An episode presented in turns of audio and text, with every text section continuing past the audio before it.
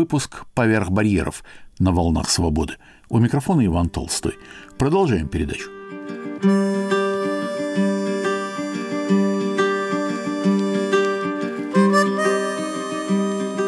Новая глава воспоминаний писателя, историка, переводчика Александра Горянина. «Месяц в Нью-Йорке». Читает автор.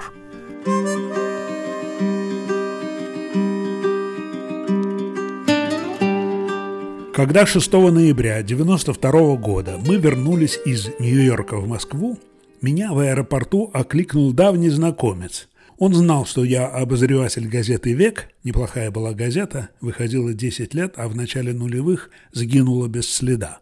«Так ты из Америки? Выборы, что ли, освещал?» Я чуть не спросил, какие выборы. Хотя все же сообразил, что речь о президентских выборах, на которых три дня назад победил Билл Клинтон. Моя тупость объяснялась просто. Свой нью-йоркский месяц мы с женой провели хоть и в Америке, но не в Америке предвыборных страстей и прочей повседневности, а главным образом в ее виртуальном анклаве, который можно назвать русской Америкой. И речь не об уже крепко сложившейся общине новых эмигрантов, а о землячестве беглецов от коммунизма прежних десятилетий и их потомках. Вспоминаю это как большую удачу. Ее могло не быть, не проживи мы весь свой нью-йоркский месяц в одной из гостевых комнат Синода Русской Зарубежной Православной Церкви, РПЦЗ, на углу Парк-авеню и 93-й улицы. Устроить это сумел для нас Володя Русак, о нем я рассказывал в прошлой передаче. Что же до эмиграции новейшего призыва, у нас с ней был всего один контакт. Мы сразу решили, что знакомство с Нью-Йорком надо начать с Бродвея. Доехали на метро до станции 23-я стрит на углу Бродвея и 5-й авеню у знаменитого небоскреба «Утюг». И первый, кто нам там встретился, был бодро шагавший по своим делам Саша Журбин, ныне знаменитый композитор. А еще наш земляк, он тоже родом из Ташкента. Взаимному изумлению не было предела. Удивительно, хотя население Земли исчисляется миллиардами, на моей памяти несколько таких случаев. Слышал о подобном и от других. Конечно, мы побывали у Журбиных, Саши Сырой, в гостях. Они жили на 83-й стрит, близ Центрального парка. Мы не углубились в это новое сообщество лишь потому, что тогда еще не наступила эра мобильных телефонов. Пожилая дама в фойе Синода, отвечавшая в том числе на звонки, с запозданием на два дня сказала мне «Ой, забыла, вы Александр Борисович? Вот вам просили передать, я записала». Оказалось, Журбин звал нас поехать вместе к Петру Вайлю. Будет интересная компания, не пожалеете. Но вчера. С Петром мы все же познакомились, правда, только через 10 лет в Праге. Платить за проживание в Синоде не полагалось. Мало того, нам сразу было сказано, трижды в день просим к столу. Мы, конечно, завтракали по утрам, но не обедали. И не от застенчивости. Погружение в интереснейший город не позволяло разбивать светлое время суток надвое. Его оставалось бы слишком мало. Погружение наше было сугубо туристическим. Оно подчинялось печатным путеводителям. Пора сетевых еще не пришла. Общения с настоящими американцами у нас было совсем мало. Почти все оставшееся от музеев, магазинов и прогулок время мы посвятили все той же русской Америке.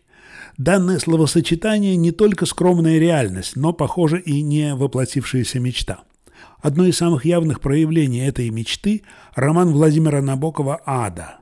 Он построен на допущении, что наши предки откочевали в XIV веке под натиском Золотой Орды через Сибирь и Берингов пролив в Новый Свет, чтобы создать там, вместе с англосаксами и французами, прекрасную Амероссию, она же Эстотия, а слово «estate» – поместье, усадьба в то время как на месте Руси возникло отгороженное от остального мира золотым занавесом, закрытое для посещения государства Содружество Советующих Республик, независимый ад от Балтийского и Черного морей до Тихого океана. Правда, великодушно добавляет Набоков, некоторые имена тамошней карты, например, Алтынтак, завораживали. Амероссия – страна столь же сладостная, как и ее топонимика. Ладога, Ладора, Луга, Лугано, Калугано, Калуга, Тула, Тулуза, Юконск, Ардис и так далее. Там говорят на трех языках, а очарование дворянских гнезд где-нибудь над Ижорой или Оридежью наложилось как при двойной экспозиции на краснокленовую Новую Англию с Квебеком. Этот художественный императив не случайен. Синтез трех самых прекрасных с точки зрения Набокова. Культур на свете, раз уж в нем отказала история, достижим средствами искусства. Амиросия могла состояться и в жизни. Например, если бы сорокалетнего красавца-камергера Николая Петровича Рязанова не убила лошадиным копытом весной 1807 года под Красноярском. Камергер спешил в Петербург не только и не столько за дозволением жениться на дочке коменданта испанской крепости Сан-Франциско. Об их любовной истории есть опера «Юнона и Авось». Это имена двух рязановских кораблей. Хотя куда интереснее то, чему не посвящают опер. Рязанов вез Александру Первому планы утверждения России на благодатном и тогда еще никем формально не занятом Тихоокеанском побережье Америки от Новоархангельска на севере до испанских владений в Калифорнии на юге. Но план обычно способен воплотить в жизнь лишь тот, кто его придумал. Никто не подхватил идею после смерти ее автора. А это означает, положа руку на сердце – что она не была так уж актуальна для и без того огромной и достаточно малолюдной в то время России. Реальная же русская Америка начиналась для нас каждый день прямо с утра. Массивное здание Синода, пять этажей, не считая подвального, вмещает два храма – Знаменский собор и церковь Сергия Радонежского, покои духовенства, канцелярию, актовый зал, библиотеку, подсобные службы и так далее. Богослужения были удивительно душевными – Окрестная паства была малочисленна, и после заутренней кто-то не шел сразу домой, а спускался к столу в обширной кухне, утром и вечером заменявшей трапезную. Общение, а иногда еще и за ужином на этой кухне с обитателями и завсегдатаями Синода воскрешало в памяти дом в Пасси, написанную в 30-е годы повесть Бориса Зайцева. Ни один конкретный персонаж из повести, даже священник-отец Мельхиседек, не имел здесь явного двойника – но типологическое сходство было поразительным. Описанная Зайцевым парижская меблерашка переросла под его пером вновь в ковчег беглецов от большевистского потопа. Но и почти все, с кем мы здесь преломляли хлебы, тоже оказались беглецами либо детьми беглецов от него же. Как-то пришли два старика, бывшие остовцы, восточные рабочие в Германии военного времени, а затем депийцы, перемещенные лица. Другие, люди разных возрастов, родились в Кашгарии, Шанхае, Безерте, Праге, на филиппинском острове Тубабао. Бывшая парижанка Ирина Георгиевна не переставала жалеть, что переехала с мужем-художником в Америку, а назад возвращаться поздно и некуда. Жизнь мастерица сюжетов. Подумать только, каким хитросплетением ей пришлось прибегнуть, чтобы, всего два примера, привести сюда беглеца от Пиночета чилийца, настоящего Володю из Сантьяго – сумевшего тут изрядно обрусеть, и узбечку Любу из Самарканда, обратив ее в православие. В пост эта мастерица пекла пирожки, которые все сперва в ужасе принимали за мясные, а они были с тунцом. И почти все разговоры о России, хотя две трети собеседников никогда там не были. В Знаменском соборе Синода знамена полков добровольческой армии, в том числе прославленного Дроздовского, последние ветераны которого были тогда еще живы. В Джорданвильском монастыре я видел столетнего монаха Антония. Его вековую годовщину торжественно отмечал весь монастырь. Пришло поздравление и от президента Соединенных Штатов. В Америке так положено. Когда-то Антоний был писарем у Врангеля – искателем приключений во Франции 20-х годов и даже якобы изобрел систему выигрыша в рулетку, как вдруг на гребне успеха и легких денег оставил француженку-невесту, принял монашеский постриг и впоследствии стал одним из основателей Джорданвильской обители. Говорили, что старец Антоний бодр умом, читает книги, а то, что он называет заползающих в его келью тараканов пчелками, говорит лишь о полноте его примирения с миром. Года три назад он даже написал воспоминания о своей жизни. Да вот беда, их то ли кто-то зачитал, то ли выкрал, в надежде узнать тайну рулетки.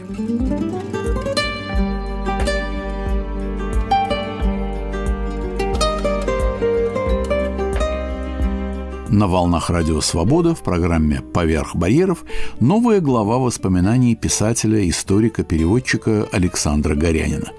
«Месяц в Нью-Йорке», читает автор.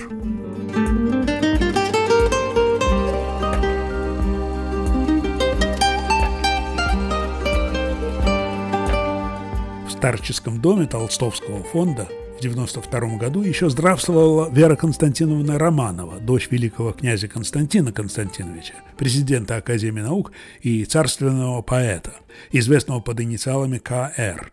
Она, как и монах Антоний, были живым доказательством относительной краткости большевистского периода российской истории.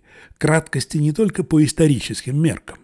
Советская власть началась при них и при них же закончилась. Вера Константиновна умерла уже в 21 веке знаменитую Толсовскую ферму, русский центр отрадов в Спрингвелле и мемориальное кладбище в Новодивееве мы посетили благодаря душевной щедрости Петра Николаевича Будзиловича, тогдашнего президента Конгресса русских американцев.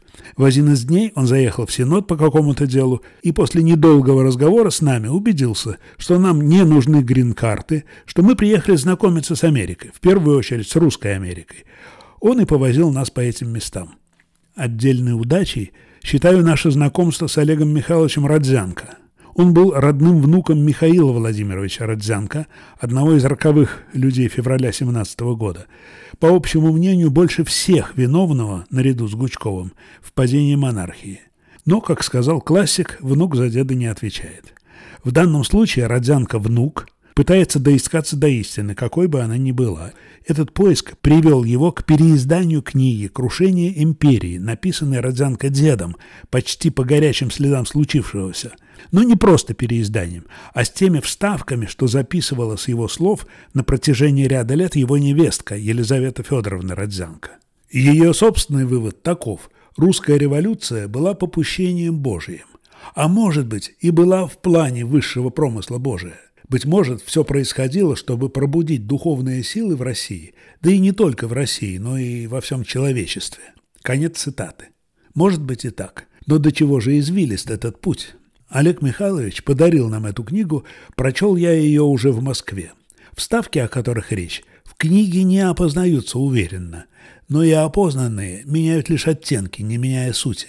И сам председатель Государственной Думы, и его конфидент-невестка лишний раз подтвердили, что революция – это когда случается, казалось бы, исключенное и не происходит, казалось бы, предрешенное.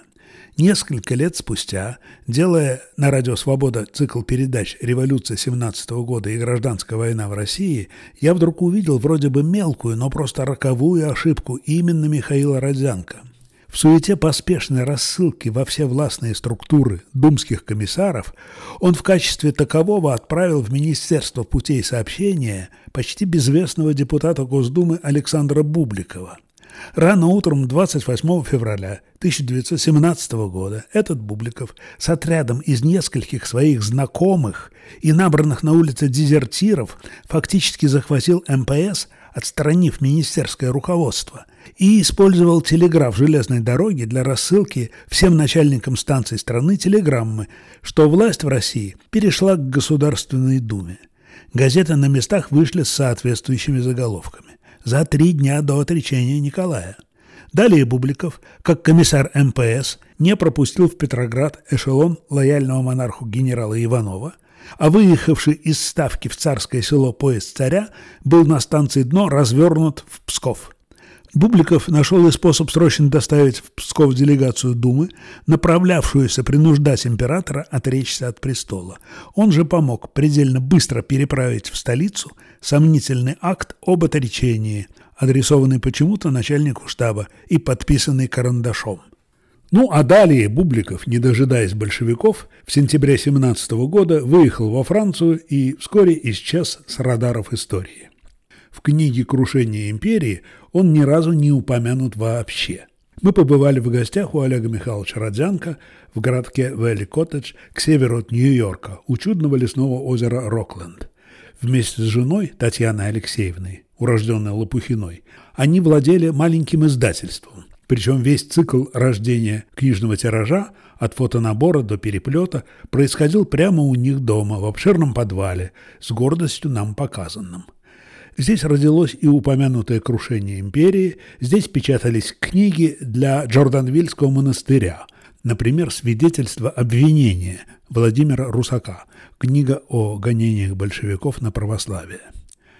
Сестра Татьяны Алексеевны, Елена Алексеевна Слободская, вдова священника, была трижды беженкой от большевизма. За обедом у Родянка она рассказывала об этом сама.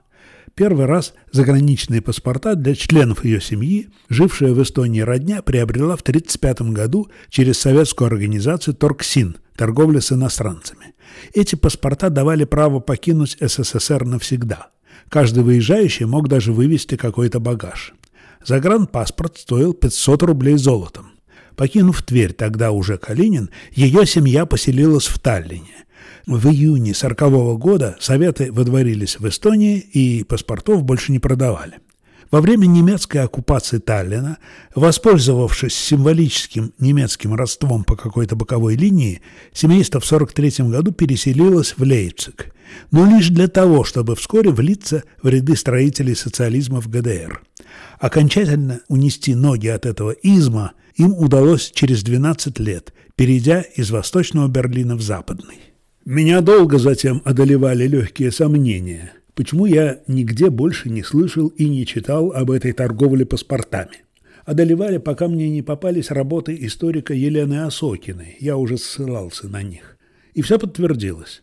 В 1932 году наркомат финансов вошел в Совнарком с таким предложением. В СССР имеется значительная группа лиц, совершенно ненужных для страны и желающих эмигрировать за границу к родственникам. Поскольку последние берут на себя расходы по их переезду, такая эмиграция могла бы стать для нас источником валютных поступлений. Конец цитаты. Постановление о валютной эмиграции вышло в октябре того же года. Турксин принимал валютные переводы, интурист устраивал выезд.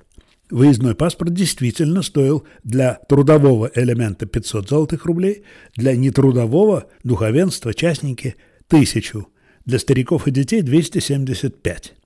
Число разрешений на выезд из СССР стало сразу расти. Если в 1932 году из 478 человек, подавших заявление, паспорта получили 259, то уже в следующем было удовлетворено 804 заявки из 1249. Хотя Синод, орган управления зарубежной церкви, находился в Нью-Йорке, кафедра ее первого иерарха, митрополита Виталия Устинова, была в Монреале, поскольку как архиепископ он возглавлял канадскую епархию. Бывает, что четкий образ человека может создать даже мимолетный контакт с ним.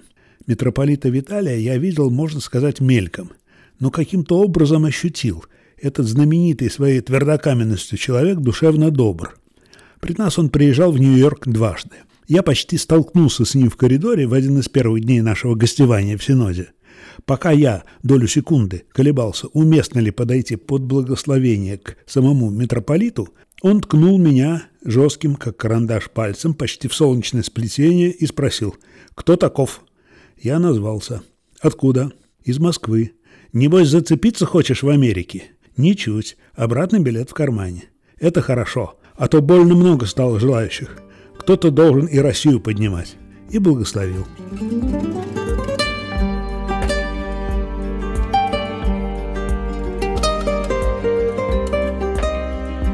На волнах Радио Свобода в программе «Поверх барьеров» новая глава воспоминаний писателя, историка, переводчика Александра Горянина. «Месяц в Нью-Йорке», читает автор.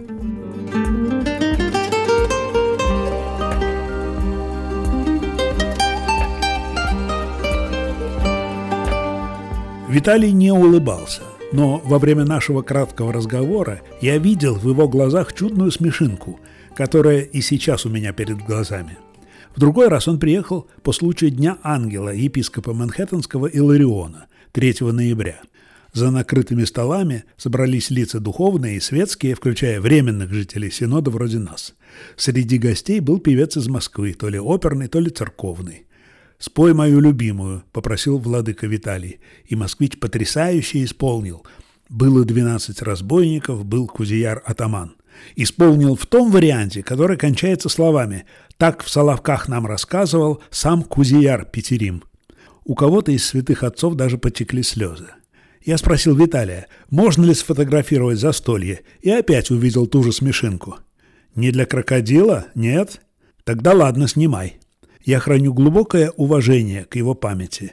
Этот тип непреклонной личности, хорошо известный в истории, яркий пример протопопа Вакум, совершенно необходим для равновесия мира.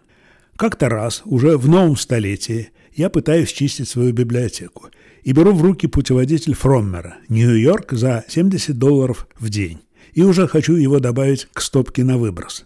Как вдруг из него выпадают два билетика на смотровую площадку одной из башен-близнецов Всемирного торгового центра, разрушенных в 2001 году.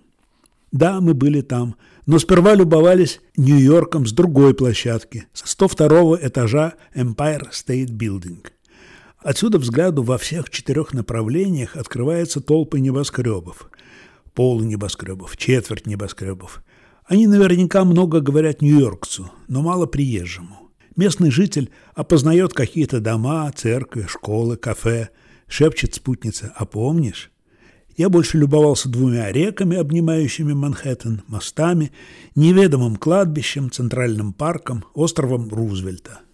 Мы искали и не нашли Синод, читали забавные разноязыкие надписи карандашом на внутренней стене, Тогда на ней висели таксофоны. Я звонил в Ташкент, и в ходе разговора механический голос время от времени просил добавить монету. А когда мои монеты иссякли, таксофон довольно долго терпел мой, как я решил, уже дармовой разговор. Но стоило повесить трубку, грянул звонок, явно адресованный мне. Выяснилось, я задолжал 6, например, долларов. Если у вас сейчас нет этой суммы в монетах, Приготовьте ее, наберите номер такой-то в любом таксофоне, продиктуйте телефон, по которому вы звонили, дождитесь сигнала и опустите деньги в монетоприемник. Спасибо. Какое доверие. Стыдно его не оправдать. Вечером, наменяв монеты, я расплатился. Сегодня это звучит как вести из другой технологической эпохи, хотя прошло всего 30 лет. На 110 этаж южной башни Всемирного торгового центра мы поднялись уже ближе к отъезду. Вид оттуда мне понравился больше. Многое было уже знакомо и легко опознавалось. Кеннелл-стрит и 14-стрит, где было сделано столько покупок, Чайна-таун, Сохо, Литл Итали, а еще Ист-Ривер с Бруклинским мостом, Беттери-парк, готическая церковь Святой Троицы, знаменитый Уолл-стрит, устье Гудзона – и, конечно, остров Либерти со статуей свободы на удивительном одиннадцатиугольном стилобате. Сердце сжимается, как вспомню башни-близнецы. О президентской предвыборной кампании мы, конечно, слышали, но по хотя я читал все, что писала об этом газета «Новое русское слово». Соперниками были демократ Билл Клинтон, республиканец Джордж Буш-старший и независимый миллионер Росс Перро. Газета цитировала слова последнего – Многие проводят жизнь в погоне за деньгами, только чтобы стать богатенькими обитателями кладбища. То есть гнаться надо за чем-то другим, золотые слова. Обычно независимые кандидаты набирают крошечное число голосов. Росперон набрал неслыханно много, почти 19%, отняв их, как уверяют, у Буша, и тем подарив победу Клинтону. В те дни для журналиста был и другой информационный повод – 12 октября исполнилось 500 лет открытия Америки Колумбом. Эту годовщину из политкорректности назвали праздником встречи двух культур и отмечали чуть приглушенно. Тем не менее, папа Иоанн Павел II торжественно посетил Доминиканскую республику, место первой высадки Колумба, а заодно реабилитировал Галилея. В Нью-Йорке прошел праздничный карнавал. Уже в Москве Володя Соколов, главный редактор газеты «Век», был удивлен, почему я не хочу высказаться на такую роскошную тему. Я сказал, что не хочу что-то вымучивать, а вот про русскую Америку напишу с радостью. «Напиши, почему нет», — сказал он, — «только не сейчас, попозже». Я и отложил это в долгий на полгода с лишним ящик. Но к тому времени у газеты «Век» уже был новый главный редактор Александр Германович Колодный, человек из спортивной журналистики. Мою тему он счел отдающей нафталином. У меня был готов еще очерк о Нью-Йоркской публичной библиотеке. Заведение просто потрясающим, но я даже не стал его предлагать. А потом он затерялся в дебрях моих жестких и мягких дисков. Горячо советую всякому посетителю Нью-Йорка побывать в этой библиотеке. Будем надеяться, порядки в ней не изменились. Никаких читательских билетов. Заходи любой желающий. Не пустят голова по пояс, в майке на лямках пустят. И басово. Я видел и, увы, секунду обонял, в зале явного бомжа. Что поделаешь, имеет право, как и все. Хотя ясно, что пришел погреться, на дворе конец октября. Книги доставляют быстро. Я вспомнил, что в Москве в исторической библиотеке как-то наткнулся на досадные пропуски в комплекте пражского русскоязычного журнала «Центральная Европа» за 27 год. Заглянул здесь в каталог, все номера на месте как миленькие. Знаток вопроса позже заверил меня, что таких примеров сотни и сотни. Я искал что-то достойное перевода, и как-то сама пришла в руки книга Алекса Шуматова «Russian Blood» – «Русская кровь».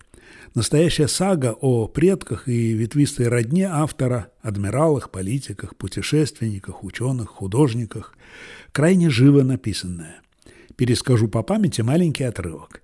В 26 году редакция журнала «Нью-Йоркер» послала говорившего по-русски репортера в ангар на Лонг-Айленде, где на деньги Рахманинова строился загадочный аэроплан – это был первый цельнометаллический двухмоторный С-29 Сикорского.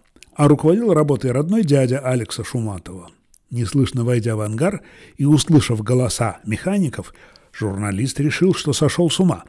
«Граф, передайте, пожалуйста, ключ 7 на 9», — донеслось со стапелей. «Прошу вас, барон, а что делать ваша светлость с этой чертовой червячной передачей? Я не успел купить книгу в Нью-Йорке уже из Москвы просил об этом знакомого во Флориде, получил чуть ли не через год, отдал в солидное издательство на прочтение, там внутренний рецензент книгу потерял. Издательство «Астра», выпустившего «Преданное сердце», я об этом рассказывал в прошлой передаче, к тому времени больше не было. Милая Валентина Филиппова умерла от остановки сердца в 40 лет. В 93 году я простился с газетой «Век», переключившись на парижскую русскую мысль решил оставить перевод и писать только свое. Но продолжаю сентиментально жалеть, что не перевел и не издал Шуматова. Ведь он рассказывает, среди прочего, о своем дяде Андрее Авинове, энтомологе и ботанике, про его экспедицию 1912 года из Кашмира через княжество Ладак, Лахул, Каракарум и китайский Туркестан в Фергану, про открытую им на Памире редчайшую бабочку Аполлон Автократор – Уж не прототип ли он Константина Годунова-Чердынцева из Набоковского дара? Хронология совпадает. Сейчас прочел в англоязычной Википедии, что Дональд Трамп назвал Шуматова величайшим писателем Америки. Дорогой неведомый издатель, вынеси эти слова крупно на обложку, и книгу расхватают.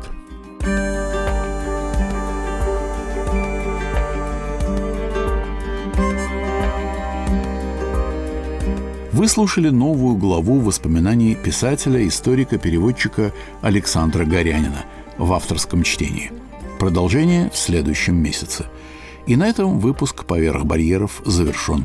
Над программой работали режиссер Юлия Голубева и редактор Иван Толстой.